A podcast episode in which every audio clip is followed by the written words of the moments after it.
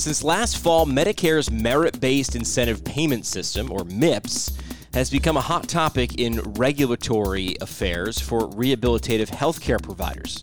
But how does it impact clinicians in the field? What does it mean for the future of our professions? And what can we do if we have issues? We've got answers to these and other burning questions. Today, we hear from Fox Rehabilitation's Director of Regulatory Affairs and Director of Documentation Review, Dr. Megan Valenzano, to walk us through MIPS. Welcome to Foxcast Physical Therapy, a podcast for clinicians made by clinicians. It's brought to you by Fox Rehabilitation. Find out more at foxrehab.org. Hi, everybody. My name is Dr. Megan Valenzano, and I am Director of Regulatory Affairs here at Fox Rehabilitation. For those of you who aren't interested in reading the 1837 word article on the Merit Based Incentive Payment System, or MIPS, you're in for a treat. I'm here to explain it for you in person ish from behind a camera while you're watching on a computer. Uh, so, where does MIPS come from? MIPS was brought to us by Congress with legislation they passed in 2015, known as the Medicare Access and Chip Reauthorization Act, or MACRA. And what this did was Congress said we are no longer going to automatically update payment in the physician fee schedule. What we're going to do instead is we're going to make any increases to payment be contingent on somebody's participation in the Quality Payment Program, or QPP. Now, there are two ways that you can participate in QPP. One is by having enough of your revenue go through an alternative payment model, or APM. The other is to participate in the merit based incentive payment system, also known as MIPS. Now, what MIPS does is it takes all of the reporting programs that used to be in existence and tries to blend them together into one less complicated reporting program. It has four components. Uh, the first is quality. For those of you who remember PQRS, it's very similar. Uh, the second is your EHR, which is basically does it talk to EHRs? Is it user friendly? That kind of thing. Uh, the third is clinical improvement activities. So, are you doing stuff within your clinic, within your practice that helps improve the quality of your care. And number four is how much do you cost? So, what does that mean for PT, OT, SLP? We became eligible to start participating in MIPS and enjoy the potential financial incentives as of 2019, which is this particular year. And what that means is all of this math that is involved in MIPS, we now have to try and figure out.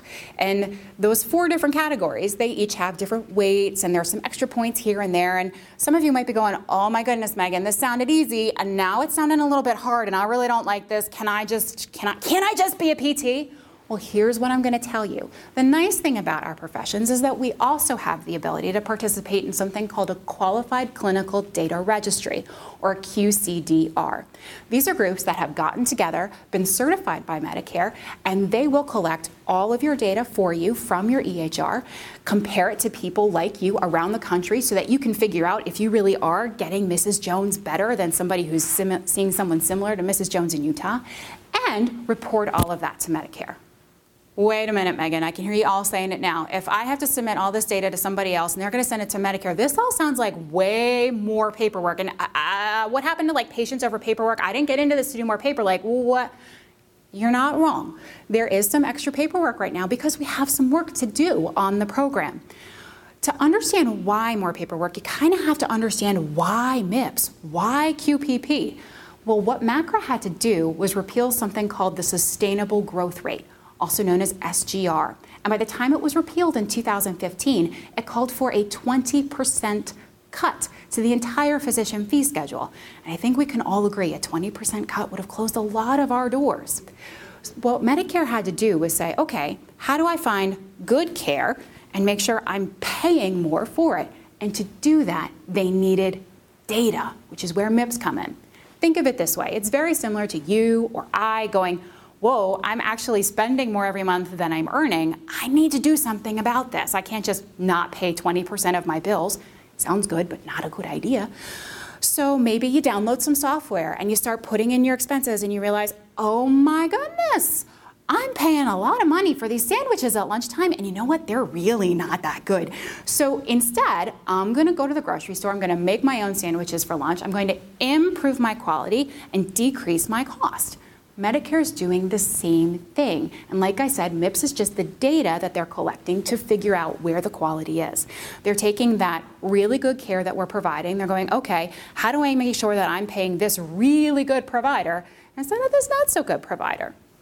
For example, they're looking at, okay, we might look at a tug. We might say somebody's timed up and go is getting way better, and that's how I know this intervention is working.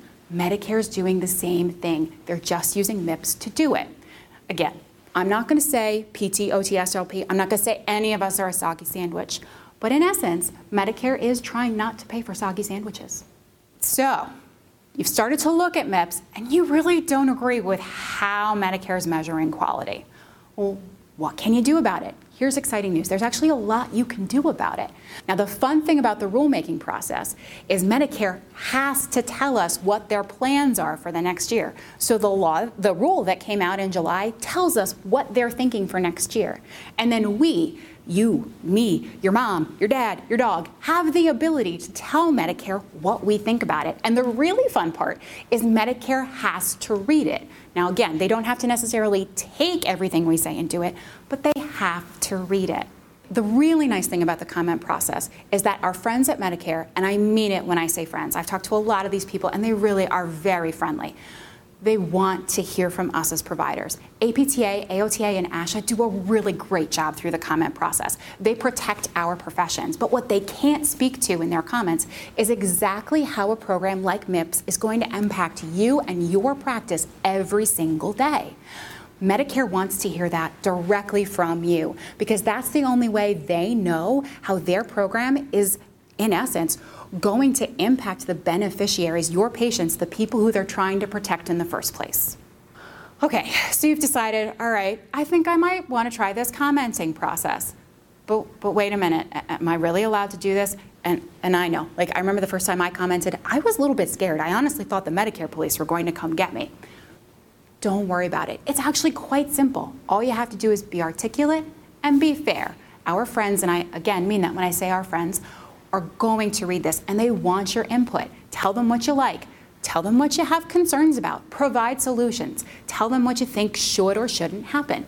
If you're not really sure where to start, maybe contact APTA, AOTA, or ASHA and see if they have a template or they can provide you with, t- with some talking points. Now, the key here, if you use a template, is to make sure you customize. Imagine this Medicare gets 10 letters on a regulatory change, and they're all Times New Roman, 12 point font, some find and replace. Oh, na, na, na, na. Medicare goes, okay, maybe we'll make this change, but I'm not really sure why we're doing. Now, conversely, Medicare gets 20 letters that all provide a very specific patient example as to why a particular part of a program should be changed. Does that make a better case for changing a national program? You betcha. Okay, so maybe you're fine with the, the program itself, but you don't really like one of the measures. What can you do about it? Well, it's the same process. Get involved. Now, that being said, measure development is a little bit different because it again requires data. So, how do you get your data to Medicare? How do you say, "Ooh, I think this is a good measure, and I here's the data I have behind it"? The best way to do it kind of goes back to the beginning getting involved with a QCDR or a Qualified Clinical Data Registry. They're a great place to start because all of the data you submit to them will then be used in measure development. You'll be a part of that process. Another great way to get involved is to contact APTA, AOTA, or ASHA. A lot of our specialty societies are working behind the scenes within QCDRs with other organizations to make sure that the measures we have moving forward actually do require less paperwork, and are more reflective of our practice. The key is we have to do the work now. Okay, so let's say at this point you're going, wow, I actually really want to get involved. Let me open up this proposed rule for the physician fee schedule and see what it says so that I can comment. And you open it up and you went, oh my God, it's 1,700 pages. What the heck is this chick talking about? Okay, first, deep breath. I know it's ginormous. I myself have a little bit of a heart attack every time I open it but it's okay. Just start at the beginning because all Medicare regulation is is the written word. It cannot hurt you. And the nice thing is is right now it's just a proposal. Take it one step at a time, one page at a time. To be honest, to get through the information on MIPS, you don't have to read the whole thing. There's a lot of other stuff in there. Now, some of it is very important for our profession. There are things on the PTAs and CODAs. There's some new CPT codes that we should pay attention. There's other stuff in there that's not as applicable to us. You can skim through that, it's okay. Other things you can do, reach out to a friend go, hey, I'm not quite sure I understand this sentence. You might actually inspire a colleague to get involved. Reach out to APTA, AOTA, or ASHA. I say this all the time. I have made some amazing friends just by reaching out and saying, are they actually saying what I think they're saying in this sentence?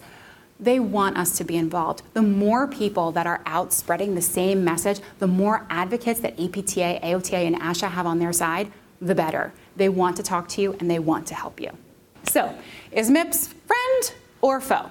Well, if you look at it as a lot more paperwork and I really don't want to do this because these measures don't mean anything, yeah, I can see where you'd think it was a foe. But if you get involved and you help drive the data that's going to change and measure the profession in the future, I think you can find MIPS might be your friend. Thanks for listening to Foxcast PT. It's brought to you by Fox Rehabilitation. Fox clinicians work hard, love their work, and get the respect they deserve. Sound good? Then you'll love the autonomy to work in your own style and the support you get to achieve excellence. Plus, freedom and flexibility to have a personal life. Whether it's your first day or you've been around for a while, your contribution is acknowledged and rewarded. That's what makes Fox a success. Happy, well trained clinicians make great healthcare. Are you a fit for Fox? Find out now at foxrehab.org.